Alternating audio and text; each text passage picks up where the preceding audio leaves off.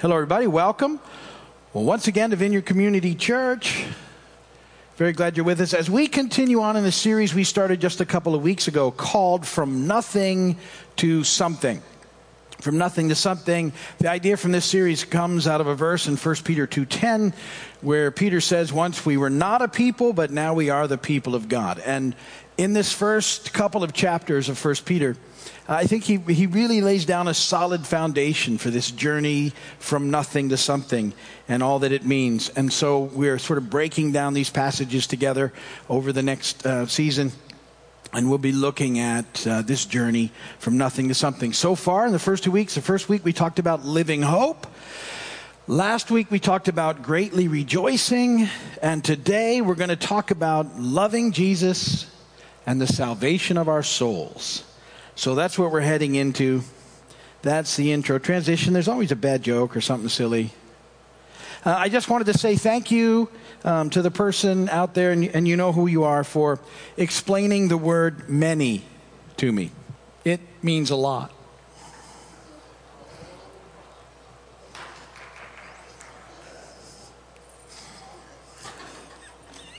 The delayed laugh is the best laugh.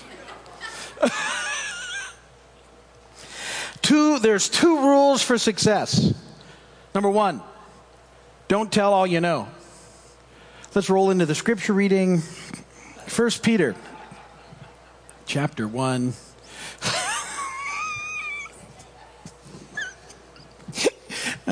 Really, he's got to explain them both? All righty. There you go. I had another one, but it's still silly. I decided to drop it, but now I want to do it. If you really want to get noticed, go jogging without moving your arms. Just try it. People will be staring at you. All right, I'm going to not put that one back in tomorrow. That didn't work at all. 1 Peter chapter 1, verses 8 and 9. Though you have not seen him, you love him. And even though you do not see him now, you believe in him and are filled with an inexpressible and glorious joy. For you are receiving the goal of your faith, the salvation of your souls. Blessed be the word of the Lord.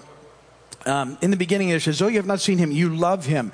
And I just quickly, and I'll get back to this point later, but I want to quickly talk about that word love and tell you that in the Greek language, there is more than one word for love. There's at least three main ones. There's even a couple other ones I'm not going to get into. But when you read the word love, in the Greek, it may be different than what you're reading. We only have one word to translate it in English, and it's love. So the three main types of love that we are translated, the first one is eros love, which would be love on the physical level. Then there's a phileo love, which basically says, well, I'm fond of you, sort of a brotherly love. And then there's agape love, which is love on the highest level or a supremely loving. And when Peter uses the word love there in 1 Peter 8, you love him. He's using that agape love, a supreme love, the highest love. And Peter says, since you have this highest love for him, even though you haven't seen him, and you believe in him, and you're filled with this inexpressible and glorious joy that we talked about, you are receiving the goal of your faith, the salvation of your souls. And so I'm going to talk more about love at the end of this. But as we hop into this verse, I think it's neat. I think really Peter is describing for us what it means to be a follower of Jesus. Sort of a definition or the foundation for Christianity is in these verses. He's telling us what this journey from nothing to something is all about. And he says that now that we are receiving the salvation of our souls, as we love Jesus, believe in him, are filled with joy, that this is an amazing thing. And this salvation of our souls is sort of a progressive idea, the way it's written there. Salvation is cool because if you're in Christ, you've been saved and you're being saved and you will be saved. It's this sort of ongoing three-part process that we're involved in that encompasses salvation. And whenever I get a chance, I like to just sort of quickly review that concept because as a believer, it's something that you should know. And there's three sort of churchy words that go with that concept that we don't get to talk up all the time: justification, sanctification, and glorification. So those that you may not hear them very often because we don't use them all the time. But just quickly, justification is a pronouncement that one has been declared, not guilty. You're declared right before the Lord. You're pardoned and cleared of any violation. Romans 5:1. Therefore, since we have been justified through faith, we have peace with God through our Lord Jesus Christ. So when you come to Jesus, you are justified. And the way I like to remember that, it's just as if I had not sinned, which is so amazing when you get involved in this process, because that's how God chooses to see you now. He sees you in the perfection of his Son. And that's what it means to be justified. You've been declared not guilty. When you come to Christ, because of what he's done on the cross, he's paid the price. It was fully his work that took care of all of this, his shed blood and his death for the forgiveness of our sins. Because of that, when you come to Christ in faith, you're justified, just as if I had not sinned. That's an amazing deal, and so that's happened. So when you came to Christ in your salvation, that was an amazing thing that happened right away. Now, so we've been saved. We're being saved. What does that mean? That's where this idea of sanctification comes in. Sanctification is the ongoing process, a continual process where the Holy Spirit is working in us to change us to be more like Jesus. And so it's ongoing. We had a big series about this not that long ago. Colossians 3:10, we've put on the new self, which is being renewed in knowledge in the image of its creator. And so we come to Christ, and our relationship is restored because we've been justified, and God is relating to us through the perfection of his Son, which is really cool. And the Holy Spirit comes and dwells in us, and the Holy Spirit begins this work, this process of sanctification in us. And as we yield to him in these areas of our lives, he changes us. We cooperate with him, and we are changed throughout the course of our lives. And so sanctification is ongoing as long as you are breathing and walking with Christ. The Holy Spirit is at work with you, and you're changing. And I hope you can see that. My hope is that you can look back. If you've walked with Jesus a long time, you can see a whole lot of things that he's done. If you've just started, you can already see that change is underway. And he continually changes us. And that's as we learn to cooperate with him. And, my own life, there was, in my immediate journey, he worked on a lot of things right away, and now he's still working on things, and the things that I didn't cooperate with fully pop right back into the picture, and he has me work on them again. And if I cooperate fully, he really pushes me along, and that's cool. And if not, then they come right back again. And so I don't know about you, but I'm a slow learner in some areas. But he's got lots of patience with me and great mercy, and keeps on the process. So we've been justified, we've been saved, we're being saved, sanctified, and we will be saved. And this is the idea of being glorified, glorification. That's the completion of our Christian life. And it's at the end of the sanctification process. And that happens either when we go to be with him or he comes to get us, whichever one of those is going to happen first. At that point in time, we're glorified. Philippians 3:21 says, who by the power that enables him to bring everything under his control will transform our lowly bodies so they will be like his glorious body. That's pretty cool, right? So that's going to happen. We have that to look forward to. So we're justified. We're reconciled to God right now. So cool. Amazing when you think about it. Him relating to us in the perfection of his Son. The Holy Spirit dwelling in us, we're being sanctified. He's at work with us, that he'll carry on to completion until the time when we're with him or he comes to get us, whichever way that looks, and then we'll be glorified. New bodies, newly created body. That's going to be really cool. I think about, I was talking to my friend the other day, Tom, and we're about the same age. And we both do stuff. I exercise, I run, and I try and stay moving and fit.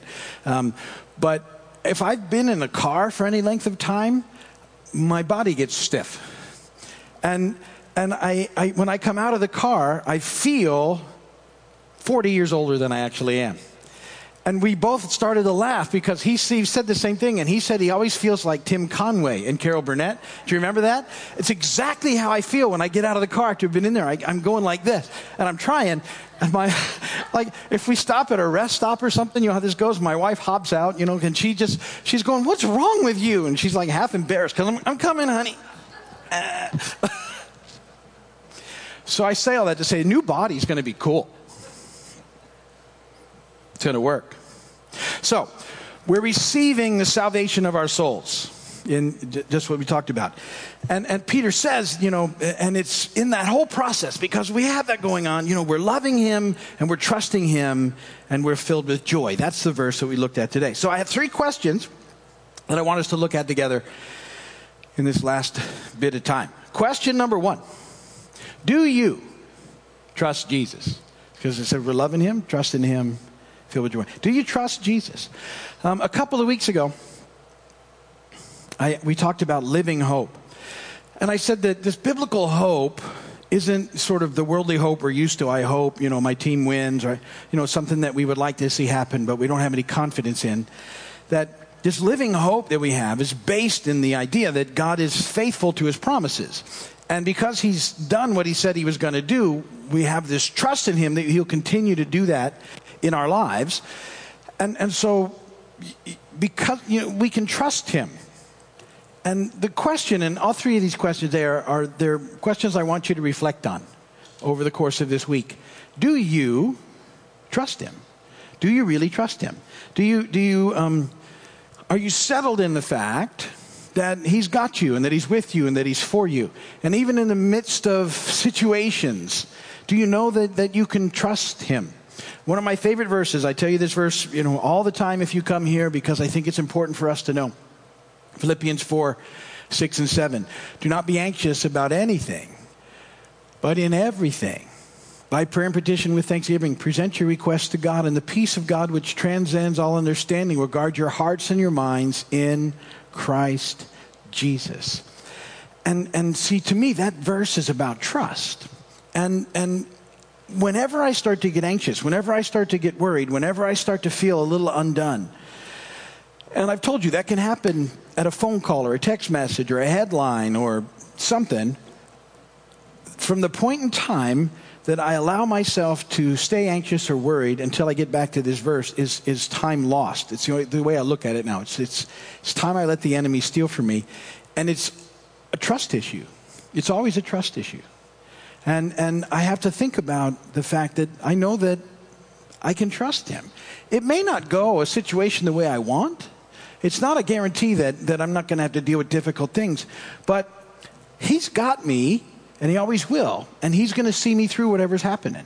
And whatever that looks like, I can trust him. And this walk, this life, really is learning about trusting him more and more. And so I think it's a great question to reflect on this week. Do you trust him? And hopefully the answer to that is yes. And then, well, how much? And is that trust developing? And is that trust growing? And how are you doing with it? These are really powerful questions. And Peter includes them in this journey. Because, he said those things. You love him, you believe in him, and you're filled with joy in him. And so do you believe? Do you trust? Are you able to just say, you know what, God? I know you've got it. Now, and let me tell you right off the bat, I don't have it perfectly, but it's growing. And it's that time from situations to this verse and shortening that time, I think we find life. So I want you to think about that this week. Second thing I want you to consider this week. Do you enjoy Jesus? Isn't that a great question? Do you enjoy Jesus? Now, some people are going to look and go, what do you mean? I didn't know I could. Or I didn't know I was supposed to. And I get sad with that because I think a lot of people have sort of been taught or have come to believe that this isn't a really sort of happy thing that we're in.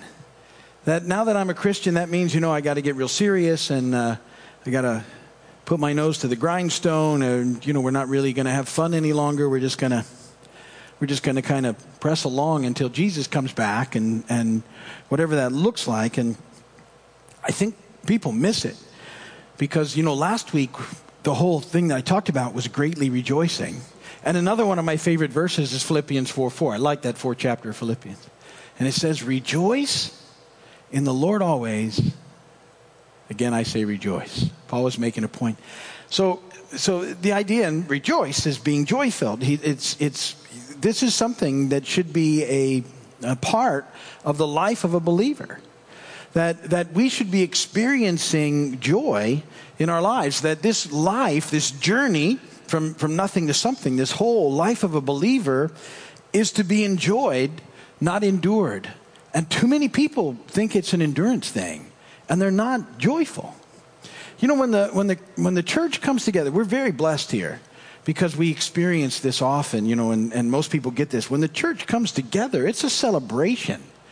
In a lot of the things that I have out there, I put, the celebrations are at these times rather than the services are, because some people get the idea of a service as being a very sort of, but we're here to celebrate. I mean, wow. Just the things I talked about in our salvation should be a constant source of celebration. Justified, how to be set in right order with God because of what Jesus has done, and to be seen, and perceived by God through the perfection of His Son, as like if we'd never. Just that ought to just set you free every time you think about it. And then the Holy Spirit, God, comes and dwells in us. What a deal that is, and lives in us. This is not something we have to endure with. The Holy Spirit lives in us, and that at some point when we're done, we get all new stuff. Just that ought to just, it's like, yes. Paul said, everything here, there's some difficult stuff, but it's temporary. You got to remember that. And so if you're trusting Him, then we can begin to enjoy this life the way that we're supposed to. John 10:10. The thief comes only to steal, kill, and destroy. I have come that they may have life and have it to the full. Now He's come full, an abundant life, now and forever. The enemy's the one who wants you to think that you just have to endure this thing. And so, I think it's a great question. Do you enjoy Jesus? Is it something that you enjoy? This relationship you have with Him is to be enjoyed. And if you're not enjoying it, it's another good sort of thing to think about. Why? Because you should be. See, it's not this is a broken world, fallen planet. I talked about that, last week before I got into this. I know that there's issues, but ultimately and overall, you should be enjoying this life that you have in Christ. Third and last point, do you love Jesus? This is a great question. And I really want you to think about it, because I think the quick answer is yes, of course. Of course I love Jesus. And Jesus loves me. We know that, and He says it over and over again. Jesus loves me, a lot of songs about it, of course. And we might just think, yeah, of course. But I think we have to think about it. And I think Peter is the perfect person to ask or to tell us about what this means, because Jesus asked him that question directly. Do you remember that? I'm going to get into it. The only person I can find that Jesus ever asked that question, do you love me? Asked Him 3 times, as a matter of fact. Pretty intense. But see, some people think, well, this loving Jesus, the way I prove that is by the stuff that I do. And there's a verse that people get, I think, a little mixed up sometimes, John 14:15, where Jesus says, if you love me, you will obey what I command. So some people think that loving Jesus is doing what He said. So if you do what He said, then you love Jesus. But see, it's deeper than that. It has to do with the heart and the affections. So if you look at that verse and that's how you read it, you're missing it, because what that verse is actually saying is this. It says, if you love me, then you would do these things. Not because you do these things, that means that you love me. Loving Jesus is deep and foundational and transformative, and what it means is that you treasure Him above all things. And then because of that love, treasuring of Him, because He's the highest love in your life, then you do what He commands, what He tells you to do. See, it's not, well, I'm doing these things, so that means that I love Jesus. It's the other way around. And I'm going to quickly run through this story with Peter when he's asked this question. It's in John 21. I got to read you quite a few verses because I need to set the story up, but it's okay. Beginning in verse 2. Simon Peter, Thomas, called Didymus, Nathanael from Cana in Galilee, the sons of Zebedee, and two other disciples were together. "I'm going out to fish," Simon Peter told them, and they said, "We'll go with you." So they went out and got into the boat. That night they caught nothing. Early in the morning, Jesus stood on the shore, but the disciples did not realize it was Jesus. He called out to them, "Friends, haven't you any fish?" "No," they answered. And he said, "Throw your net on the right side of the boat and you'll find some." And when they did, they were unable to haul the net in because of the large number of fish. Then the disciple whom Jesus loved said to Peter, "It is the Lord." And as soon as Simon Peter heard him say, "It's the Lord," he wrapped his outer garment around him, for he had taken it off, jumped in the water. The other disciples followed in the boat, towing the net full of fish, for they were not far from the shore, about 100 yards. When they landed, they saw fire burning coals there with fish on it and some bread. And Jesus said to them, "Bring some of the fish you've just caught." And Simon Peter climbed aboard and dragged the net ashore. It was full of large fish, 153. But even with so many, the net was not torn. Jesus said to them, "Come and have breakfast." None of the disciples dared ask him, "Who are you?" They knew it was the Lord. So this is after the crucifixion, resurrection. They've encountered Jesus a few times, but everything's different. And what's happened here is Peter has returned to Galilee with some of the other disciples. And he says, "Look, I'm going fishing." It's what he knows. And it's almost like my time as a disciple's over. I've denied the Lord anyway. I'm going back to what I know.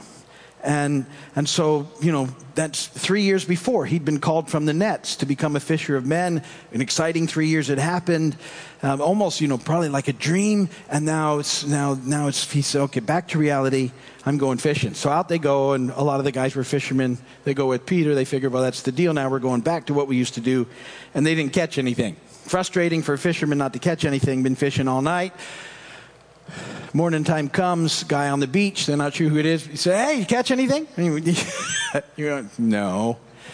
Toss your net back out on the other side. Like, really? That's going to make a difference? But they do it. Big haul of fish. And they catch this big fish. It's 153 fish in there. So now remember, Peter had previously said, "Though everybody might deny you, I never will." Well, we know that he did. And Jesus is going to ask that question. I said to you, "Do you love me three times?" I think it's, and I know it's restorative, but the questions are fascinating. Let me read it real quick. When they had finished eating, I'm in verse 15 to 21. Jesus said to Simon Peter, "Simon, son of John, do you truly love me more than these?" "Yes, Lord," he said, "you know that I love you." Jesus said, "Feed my lambs." Again, Jesus said, "Simon, son of John, do you truly love me?" And he answered, "Yes, Lord, you know that I love you." And Jesus said, "Take care of my sheep." The third time he said to him, "Simon, son of John, do you love me?" And Peter was hurt because Jesus asked him the third time, "Do you love me?" He said, "Lord, you know all things. You know that I love you." And Jesus said, "Feed my sheep." Here's what's happening, though, in that dialogue. It's interesting, and I'm going to get back to the translated words that I talked about for love earlier. Jesus starts that first time, and Jesus says to Peter, "Do you love me supremely? Do you agape me?" And then he says, "More than these." Two things he could have been talking about. Either he could have been talking about the fishing and the fish and the traps and all this commercial enterprise and everything. Could have been talking about that. Or he could have been talking about the disciples. Because remember, Peter had said, "Even if all these guys leave, I never will." But he was like the worst one. And he's stuck in that. And when Peter says, Peter's reply is, "Jesus, you know I'm fond of you." He doesn't hit him back with the supreme love. He hits him back with the phileo love. "You know I'm fond of you, Jesus." And so Jesus asks him a second time, do you love me supremely above everything else? And Peter again says, "Oh, man, you know how fond I am of you." And so the third time Jesus says, "Really, that's it? Are you fond of me?" And Peter's hurt this time because that's what he's saying, and everybody knows what's happening. He's just saying, "Yeah, okay, I'm fond of you." And see, if Jesus was Peter's treasure at that point, he wouldn't have gone fishing. And I don't think he can answer the question because he's standing in the midst of, "You're not the most important thing in my life." And the realization just sort of hits him. And Jesus isn't being mean to Peter. Jesus is restoring Peter. The three times, the whole thing. But what he's doing is showing him, look, you're missing out. And part of you has been missing out because I'm not at the spot where I should be in your life. You've been here for 3 years and you've said the right stuff and you've seen amazing things, but this is where I need to be this in your life. And you got me down here sort of equal to the fish. And Peter has to think about it. And Peter leaves that encounter. And what we know is a few weeks later, Peter's figured it out. Because when Pentecost happens, just a very short period of time later, and the Spirit of God falls, and all these things are happening, and people are trying to persecute the disciples, it's Peter that stands up and preaches a gospel message that adds thousands to the church. It's Peter that gets up there and says, you gotta know him, you gotta love him. And when he tells us this, and later on, he's saying, look, you guys love him like that. You believe in him. And you're finding life and joy in him. And you're experiencing the salvation of your souls in the process. So this whole thing, Christianity, this walk with Jesus, this journey from nothing to something, it's not sort of most deeply or most fundamentally decisions of the will. That comes later and over time. Deeply and most fundamentally, Christianity, this life with Christ, is a new birth. It's a deep, profound transformation of what we treasure and what we love. That's where we find life. And I just want to encourage you, love Jesus all in. So think about those questions this week. I think they're really helpful. Do you trust him? You know, how are you doing with that? Do you enjoy Jesus? Do you love him supremely? Or are you just really fond of him? It's not bad being fond of Jesus, but it's not where you find life. He wants you to love him all in. All right, I went a little over time, so I'm going to stop. If you're watching my video, thanks for watching. Appreciate you doing that. If you need prayer, go to the website. There's a prayer page. We will pray for you. Other than that, come and see us soon, and God bless you.